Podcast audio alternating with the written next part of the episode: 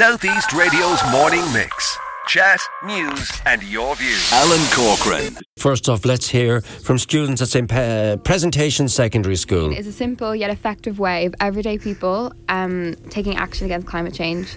So the climate crisis is obviously like a huge problem, and like to fix it would take um, large scale global like and systematic change. But that does not undermine the importance of individual action. So um, our aim was to get 25% of our school community to plant a tree. Getting 25% of a demographic on board has proven has been proven to lead to large scale social change. Um, we came together from five schools across Ireland, united by the ISSN. Um, and so we did presentations in classes and posters and videos, and we offered students um, a sapling, and they could plant it at home or in their garden. And um, Yeah. yeah, So you're in transition year, is that right? yeah. And you're in first year. Yeah. so I, I I like the idea because is it going is it going across to every class in school? The fact transition year first year. Are you encouraging all students in the school to do something like this? we, we went around to classes and we did like we showed them the videos and presentations and it just like just to really wear, raise awareness about the importance of trees especially native trees Yeah. What's your view on trees? Why trees? I mean, can we not plant a flower? Why why a tree? Um, well, it was said in the 19th century that 80% of Ireland was covered in trees, and then settlers started arriving, and it went down to 11%, and only 2% being white of native, native trees. Yeah. So what type of trees in particular are you encouraging? I know there's a shortage of ash, and we might get hers out of them. So so it- it's it's really native trees and i don't think people realize because if you see a coniferous plantation they actually foster little to none biodiversity um, and that's really important. And then native trees like they s- use less water they're more likely to survive.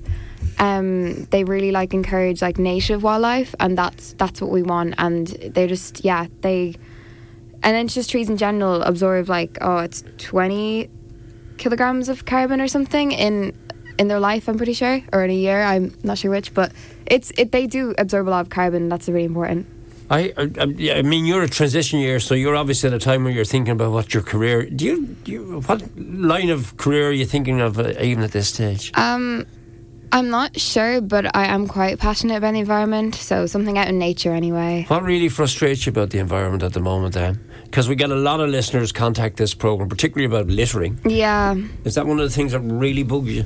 It does. Yeah, it's just like, especially if it's like a beautiful place, and then people come and just put litter, and I'm like, why, guys? And it's just, especially you see all of the reports and everything happening, like the effects of climate change and in developing countries. It's it's really bad when people are just still ignoring it, and I'm like, we don't have very long, and it's yeah.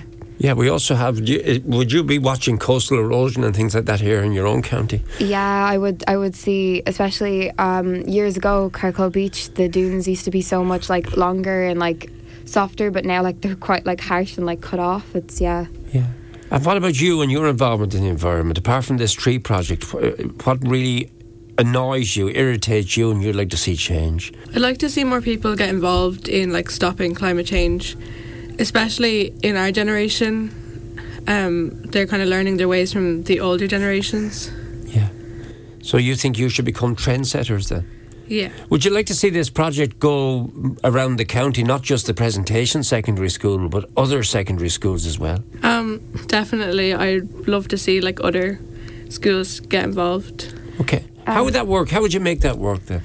Um, I guess that honestly, just starting like email a teacher in the school and be like, well, do you have green schools? And if not, would you like to take part in this? Um, and it's it's really gr- it's really great if we could do it in Wexford. But it's been we got to meet with some of the people who were doing it uh, from other counties, Yeah. and it was really great. We had people from Dublin and Tipperary. And Waterford, and it, it was really cool to see us all come together. And actually, all together, we planted 1,319 trees. That's fantastic. Now, the ECO-UNESCO Awards, can you tell me more about that, please? Yeah, so we have actually just gotten to the finals of uh, the Young Environmentalist Awards. Um, And when will the final, the winners be announced? uh, the 26th of May. Wow. So we're going up to Dublin, and that's going to be a lot of fun and just great to just raise, show people the project and just uh, educate people. It's yeah, and when you say we, i- i- are- is it more than just you and, uh, you know, the two of you, Mara and Ella? we do have a team in school. So yeah, um, it's it's there's a good few of us, and you know the more the merrier. You know. The cost of the trees, the planting of the trees, do you do all that yourselves? Uh, we actually were very lucky. We got a donation from the county council, um, and we got over 200 trees from them, and it was it was really really great. And, and just remind me of the type of trees that you've actually planted. Um, let's see, it's oak, um, rowan, maple, beech, birch, and yeah, it's all all native trees for oak. And we're trying to where are, are they planted in the school grounds? Is that where they're planted? we give the people we give people the option of we they can take it home, plant it in their garden, and if they don't have access to that, we got actually a place in the rocks allocated for them. right, okay. Yeah, it's been lovely to regreen the rocks as well because there's been a lot of pots put Here's in. a big question How long does it take for a tree to grow? Any idea? 20 to 30 years. Yeah. Does it? Yeah. So you'll watch them. Have you have you planted one in your own back garden? Yeah. Yeah, And you? yeah. Yeah. The school have encouraged you with this project. Fair play to them. Yeah, well, they they pre, um our teacher told us about it and was like, "Well, would you like to do it?" And I was like, "Yeah." And then we we spent months making this presentation for ECO-UNESCO as well, and it's just we've learned so much, and we just got really passionate about it, and it's been great seeing people in our school saying, "Yeah, I'll plant a tree," and then little do they know that they're actually making a, a huge positive difference. You know.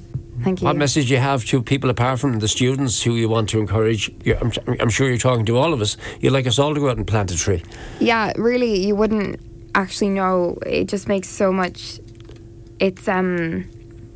It actually does make a difference, and especially if mo- loads and loads of people do it all together, it's a lot. Like one oak can harbor 280 species of insects and like oh 360 like mammals. It can has the potential, and it, the carbon, and it's just it makes a huge difference. And um, Yeah.